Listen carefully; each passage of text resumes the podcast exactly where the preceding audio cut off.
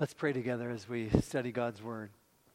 Lord, we ask that your mighty angels would be in our place, wherever we are this Sabbath, wherever our residence at this moment. May you speak to us through your Word.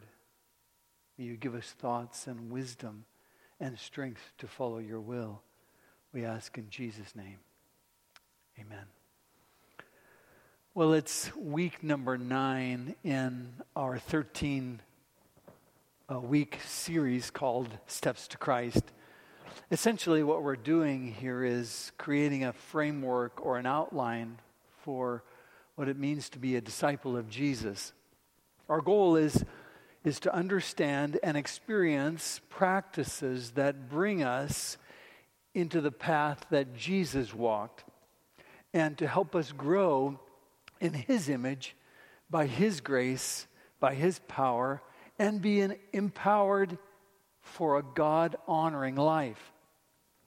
So far, we've mapped out foundational issues in our path of discipleship. We've talked about God's loving kindness toward us and our crucial need for Him. We've talked about repentance and confession and consecration and faith, obedience, and growing in Christ. A major resource in this series is a spiritual classic called Steps to Christ. If you don't happen to have one and would like one, we'd love to send you a copy free of charge. It's worth reading over and over again. If you go to our website, Village Church, you'll find a connect card there for you to uh, write your request and send it by by online to our email and we'd love to send you a copy of steps to christ for free. This week in our series we are turning a corner.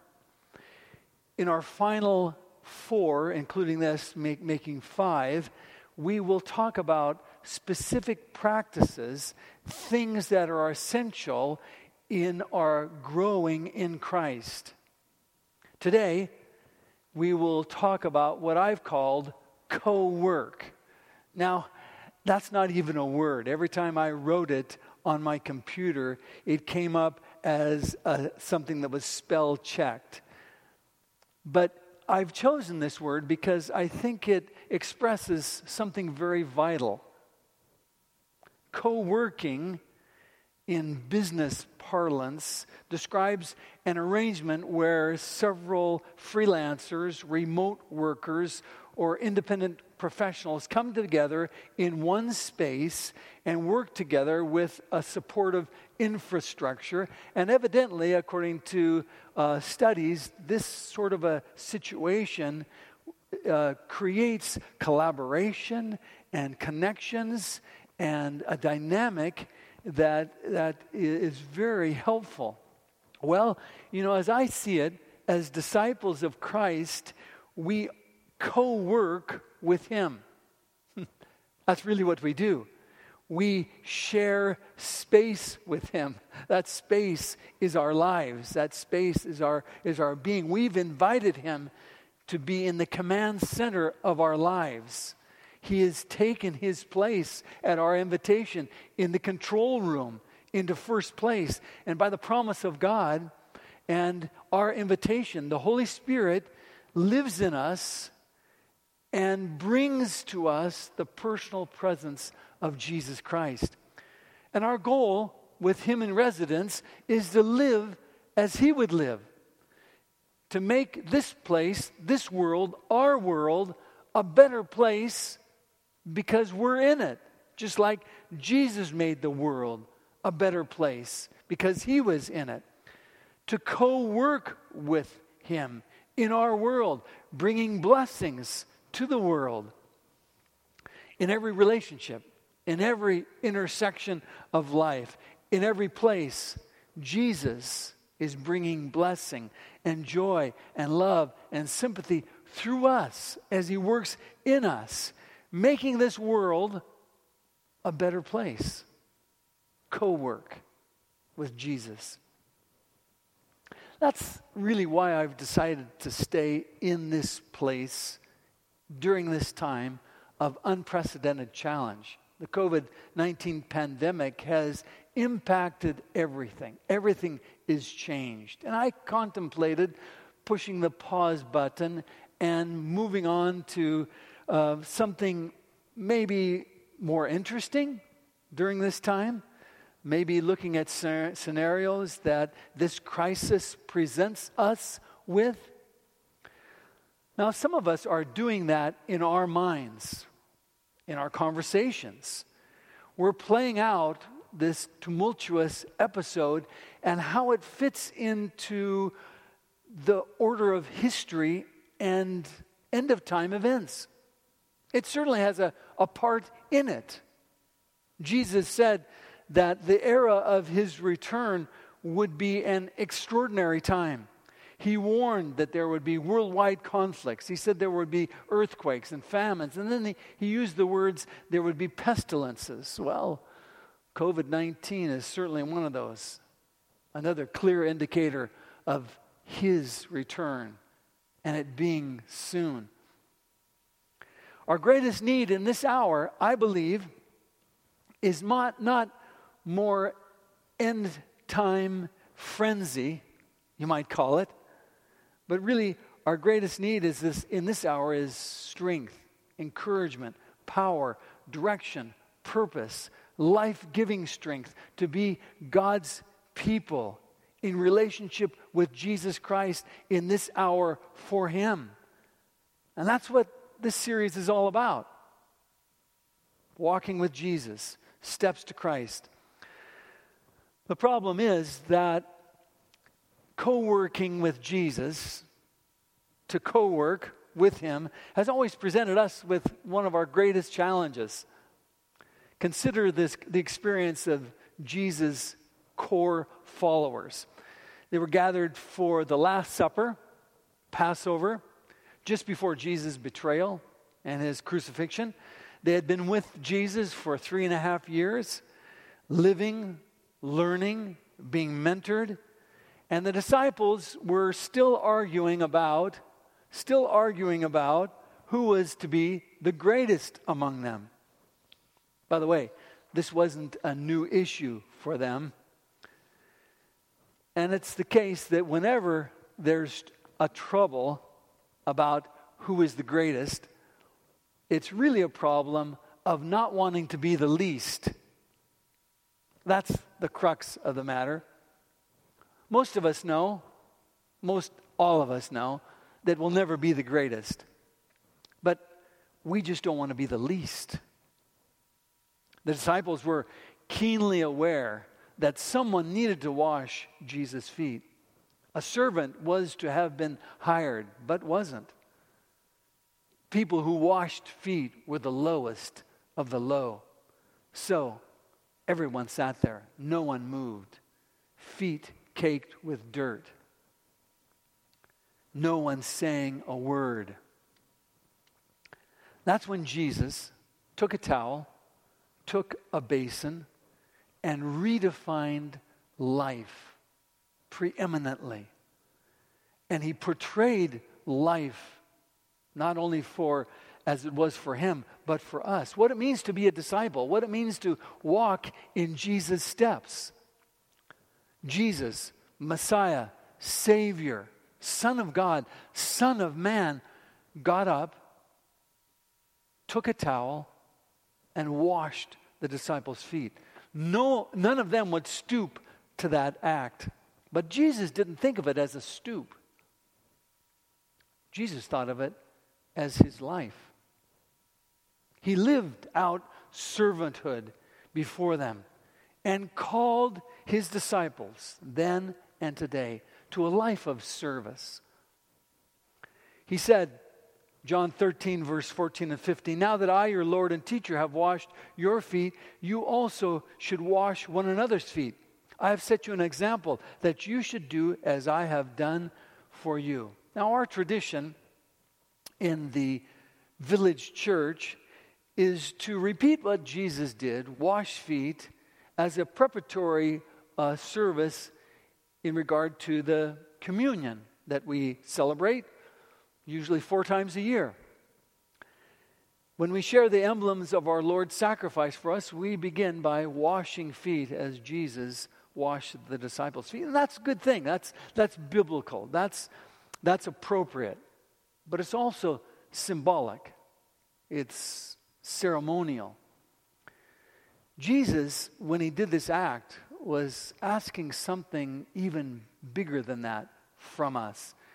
He was not just asking us to mimic his actions once a quarter, he was actually asking us to make this kind of unselfish behavior our way of life.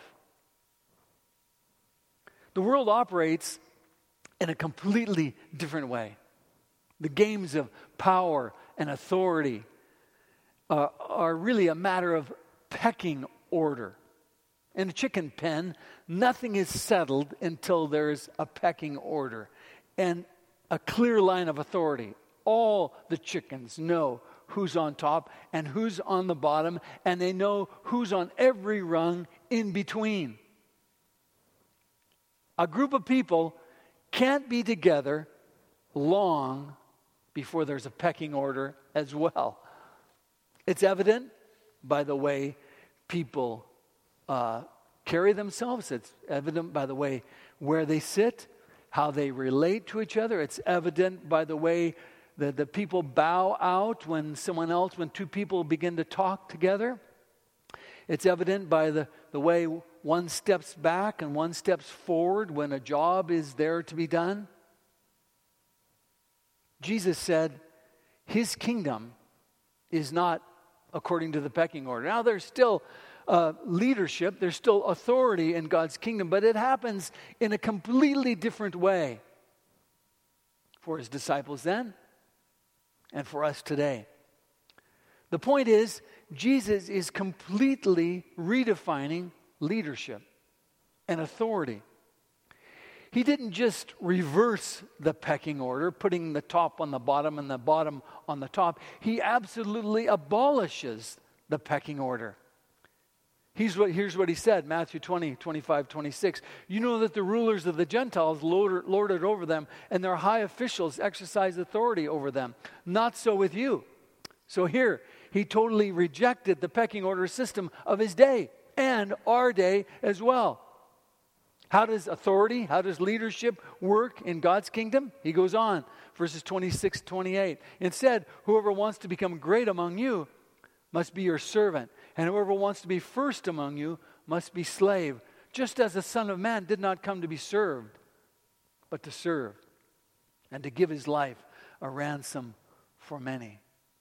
You see, the object in Jesus' life, his, his number one calling in life, his number one ambition was to be about God's will, doing God's will, being obedient to his way, first and foremost.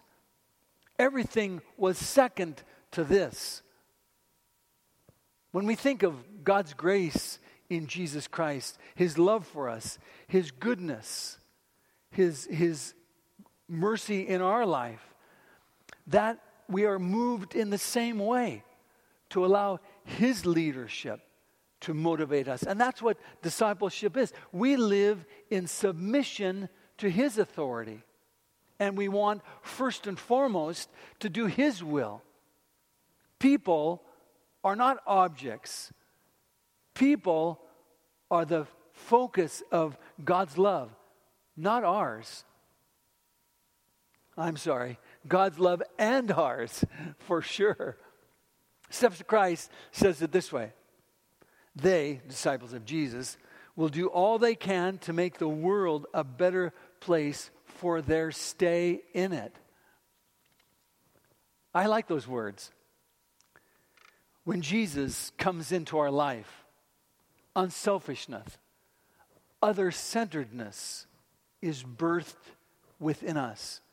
True service comes from a relationship with Jesus Christ. We serve because the Spirit of God lives in us and urges us, prompts us, whispers to us. We don't look for the big deal. We don't look for the titanic splash. We don't look for the placards that will announce what we've done. We're happy with small things and big things. Because size is seldom an indicator of importance. We just want to serve. We're not looking for rewards, we're not looking for recognition. We don't know we don't need to know how people see us and whether they appreciate what we've done. We're happy to be hidden or we're happy to be known for what we've done, whatever happened. But it's God's approval, not others' approval, that we're looking for. Greatness in God's kingdom, as Jesus said, is to be the servant of all. If you want to be great in God's kingdom, the song goes, learn to be the servant of all. It's not affected by moods or, or whims. It doesn't happen only when I feel like serving. As one Bible student put it, service disciplines the feelings rather than allowing the feelings to control the service. I like that. True service is a lifestyle. It happens within. It springs spontaneously from a heart that's been surrendered to God. It never creates an indebtedness. You owe me. It doesn't manipulate. I'm doing this so that I can get something from you. No, it, it builds, it, it creates community, it cares. And Jesus invites us to that kind of a relationship, to that kind of work. He invites us to co work with Him, to be co laborers with Him, because He knew that this is the path to true greatness. He knew that. Now, God could have assigned the work, His work, here in the world to the angels or to some to uh, let it be accomplished in some other way. He could have come up with some scheme to carry forward his purposes. But he chose to make us co-workers, co-laborers with him because he knew that this was the path of real joy, real fulfillment, and also it was the path of spiritual maturity, becoming more like Him. He knew that the effort to bless others, as it says in Steps to Christ, would react in blessings upon ourselves. He knew that in serving unselfishly, that I would grow in him. He knew that in serving unselfishly, I would grow to be like him because that's who he is. He serves unselfishly.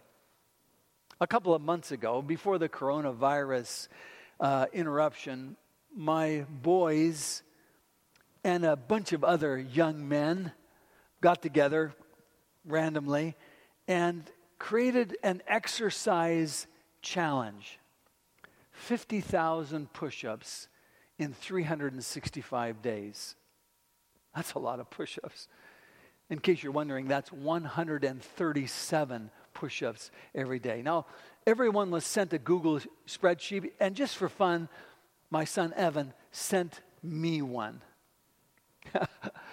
we are currently at day number 62. There it is. There's 15 of us. 14 of them are 20 and 30 years old. And then there's me. Now, I'm going to let your imagination take you from there. except to reiterate a truth that you all know that strength comes by exercise, even for old men. And it's the same in the Christian life. Strength comes nigh, not just by passively hearing and accepting God's gracious blessings, and there are many, but spiritual growth comes by engaging, by helping, by serving, by giving, by sharing with others, by, by co work with Christ, unselfishly serving others. That's how we grow. This is how God works his character in us through Christ. In, and including the, one of the most challenging virtues that we face as human beings, and that is humility. Humility isn't just, it's not just convincing ourselves and others that we're lacking somehow. That's not humility. Humility isn't beating up ourselves or trying to make ourselves look like nothing. That's not humility. Humility is about not needing to be more than what we really are. That's humility. Humility is a healthy self forgetfulness, a freedom from the preoccupation to self. That's humility. Humility is, is a sense that helps us so that when we're with others, we're really with others and not merely wondering about how may, they might benefit us or what they're thinking of us. Jesus considered humility foundational to following him. Here's what he said in Matthew 23, verse 12 Those who exalt themselves will be humbled, and those who humble themselves will be exalted. You see, the challenge with humility is that it's never gained by seeking it. In fact, the more you pursue it, the more elusive it becomes. And when I get to thinking that I'm getting close, that's a sure sign that I'm further than ever from humility. But there is something we can do. There is something we can do to grow in humility. We can cho- choose to serve. We can choose to co work with Christ. When we consciously choose to work for the good of others, not for our own good, but for the good of others, and don't do it for a show, don't do it for ourselves, something big, something deep happens inside our characters. My ego normally whines when I serve others. And it especially when it comes at some cost for me. It's like it, it rages against when I'm doing something for someone else's benefit. My spirit chafes when I serve, it screams when I get no credit for what I'm doing. But when I do it in hiddenness, that's when something happens in my heart. My heart says, I want to be a spectacle. My heart says, I want attention. My heart says, I want benefit. I want honor. I want recognition. And it's amazing how subtle and uh, our devices are to just talk about ourselves in ways that is relig- that are religiously acceptable, but really calling attention to ourselves. By the way, did you know what I did the other day? The Apostle John said it this way For all that is in the world, 1 John 2, verse 16, for all that is in the world, the lust of the flesh, the lust of the eyes, the pride of life, is not of the Father, but is of the world. New Testament scholar C.H. Dodd said that the lust of the eyes is the tendency to be captivated by outward show. He went on to say that the pride of life is pretentious egoism. In other words, it's a showy self centeredness. That's exactly our, our pride. That's exactly what we're fighting against. And all this highlights my infatuation with me, my power, my place, my ability, my prowess. And that's, that's a human heart. That's a human ego disconnected from God in operation. Here really is the area of spiritual life where Jesus is our example. Jesus is our teacher. Jesus said he came to be served. I'm sorry, he came to serve, not to be served. That's Matthew 20, verse 28. Now, some of us, some of us have the mistaken idea that Jesus coming here to serve was just kind of a temporary interruption of Jesus' normal experience. Normally, people say, you know, Jesus receives service from everything everywhere. Actually, the truth of the matter is that God is about service. Jesus is service. That's God's business. That is who He is.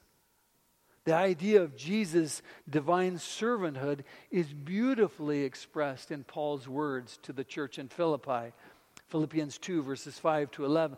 11.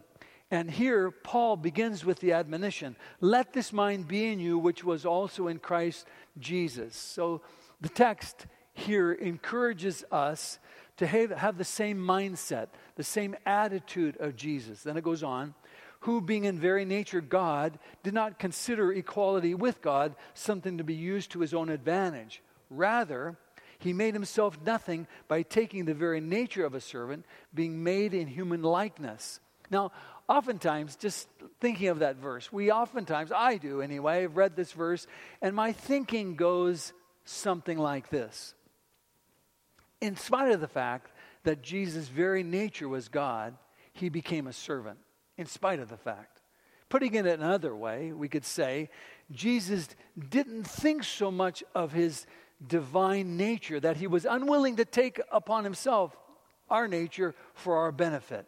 Now, that, that kind of makes, that kind of thinking makes perfect sense from a human standpoint.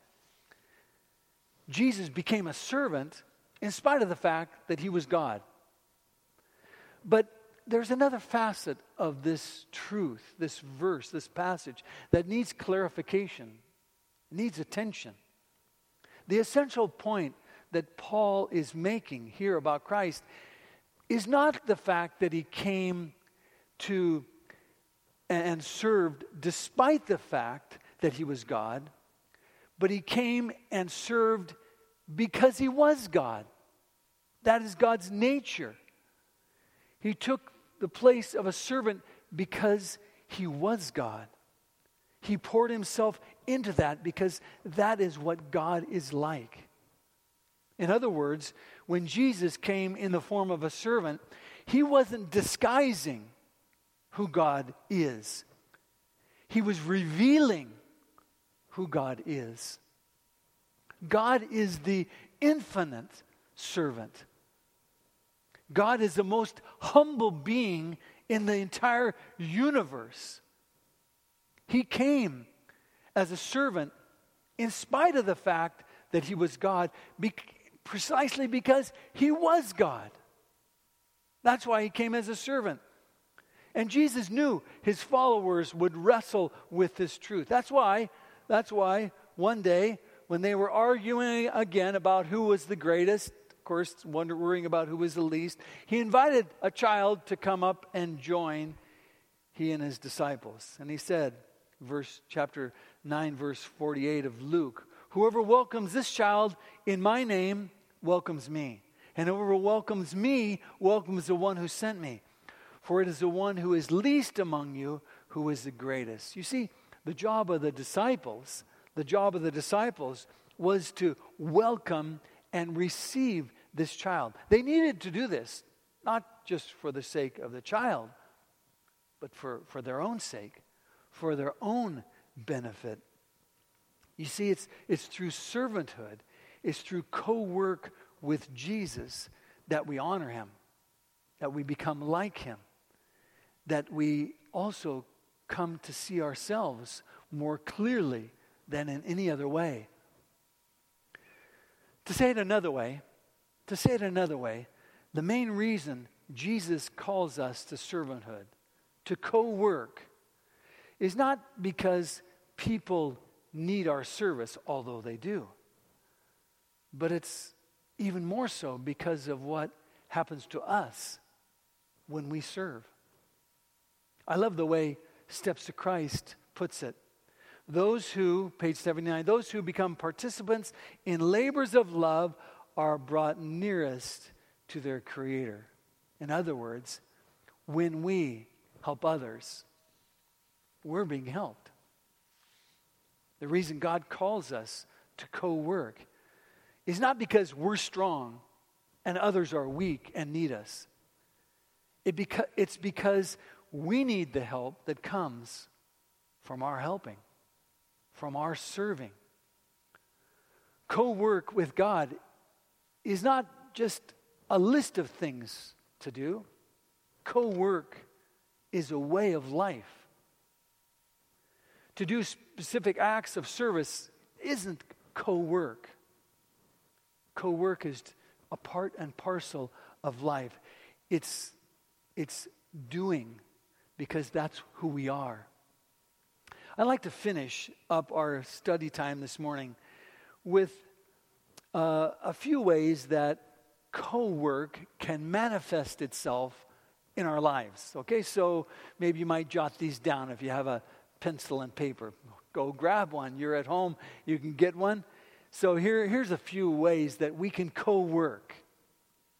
There's something that we could call the service of small things. That's, this is sort of like Dorcas, you know, in the Bible, finding ways that we can help those in need. Someone calls and asks for a favor. And it usually, if you notice, comes at a most inconvenient time. But we do it. And during this period of COVID 19 crisis, it's the greatest opportunity to just do those little acts of service, the service of small things. There's another way that we can uh, serve, and that would be the service of guarding the reputation of others. Hmm. Paul taught us to speak evil of no one. That's Titus 3, verse 2. You know, we can dress malicious talk in all the most religious respectability we can, but it's still deadly poison. The Bible calls us, God calls us to be to co-work with Christ means that we will not be a part of any conversation that talks disparagingly about others. Guard others' reputation. That's a beautiful part of service.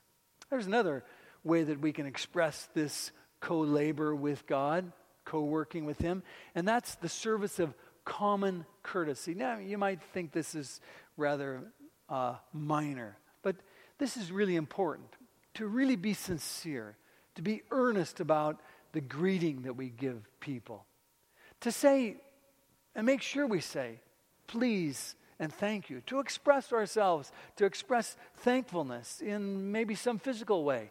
Just this week, I got a little note in the mail, a note of thank you from someone here in Village Church, just express, and it just blessed my heart. And I'm sure it was a blessing to them as well to write it.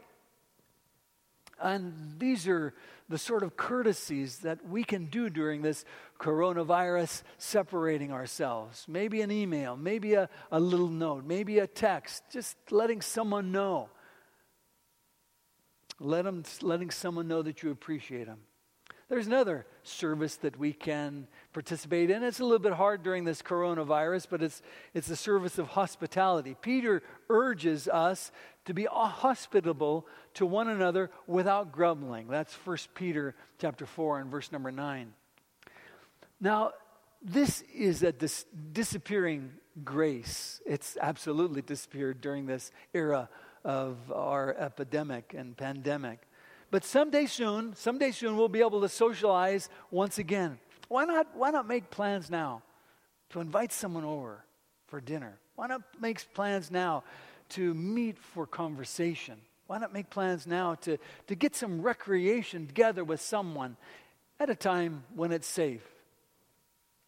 You don't have to make it too complicated. That's one of our problems. We make these things so complicated that, that we don't want to do them. We have to have our, our house spotless and our food perfectly displayed. Just, just do it. Hospitality. There's also another service that we can enter into. It's called the service of listening. You know, you don't have to have all the right answers to listen well. In fact, having the right answer is sometimes the worst way to listen. You know, love for God begins by listening to His Word. That's how it starts. We listen to His Word. And the beginning of love for others is when we really give ourselves to listening to them. When we listen to others well, it's good practice for listening to God. Somewhat similar to this one is what you might call the ministry of the closed mouth. the ministry of the closed mouth. Well, it may be one of the least practiced but most needed forms of service today. Conventional wisdom today says express yourself, let others know what you're thinking, say what's on your mind, let everyone know how much you know. But this service says bite your tongue. Bite your tongue. When you have the urge to underscore, if ever so subtly, just how much you know. Bite your tongue. Bite your tongue when you're urged to, to say, just ever so subtly, the spiritual progress you're making. Bite your tongue. There's also another service that the Bible calls us to, and that's a service of bearing the burdens of others. Paul said, Bear one another's burdens and so fulfill the law of Christ. The law of Christ is to love.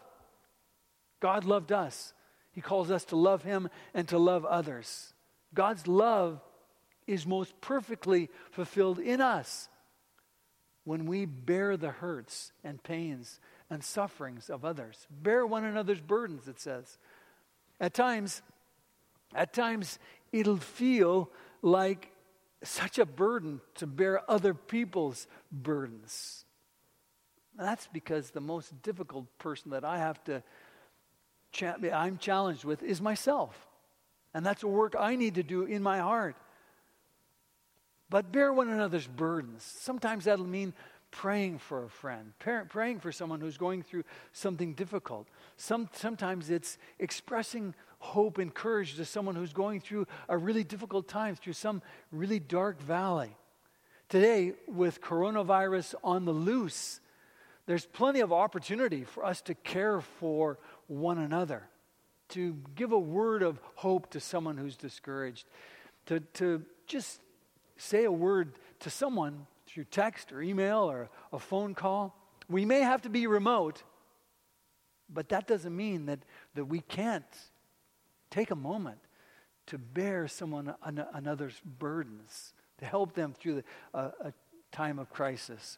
Finally, the last service I'd like to offer you this morning is the service of sharing the word of life.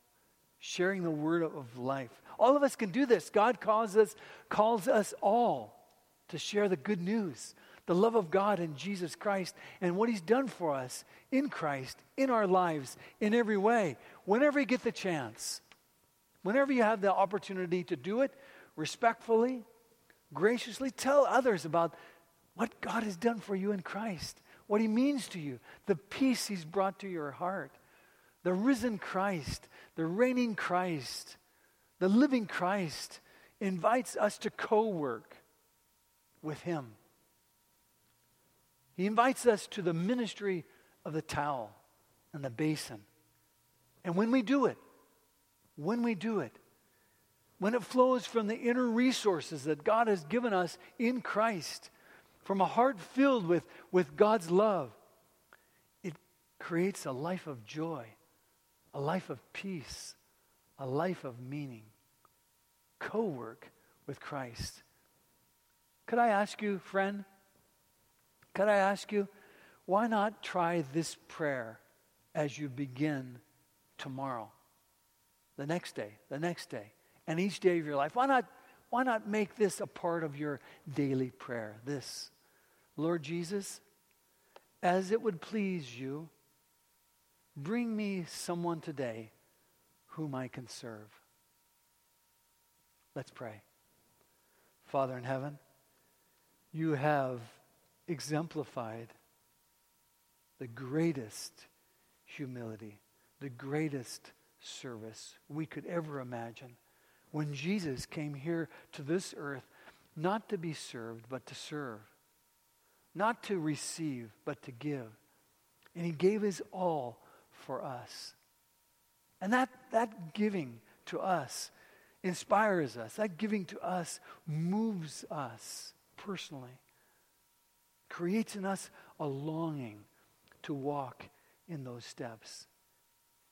Thank you, Lord, for the privilege we have of being co laborers with you in this service of caring for and and loving and, and helping others, serving others, not for our own gain, but that you could be honored, you could be glorified. And we also thank you that as we do this, we grow closer to you. We are connected more deeply with you. Lord, this week, this week, help us to have that attitude the attitude of a, a servant, the attitude of Jesus that says, Lord, if you would, please bring us someone today whom we could serve. We ask you for this, Lord, and we'll do it in your name. Amen.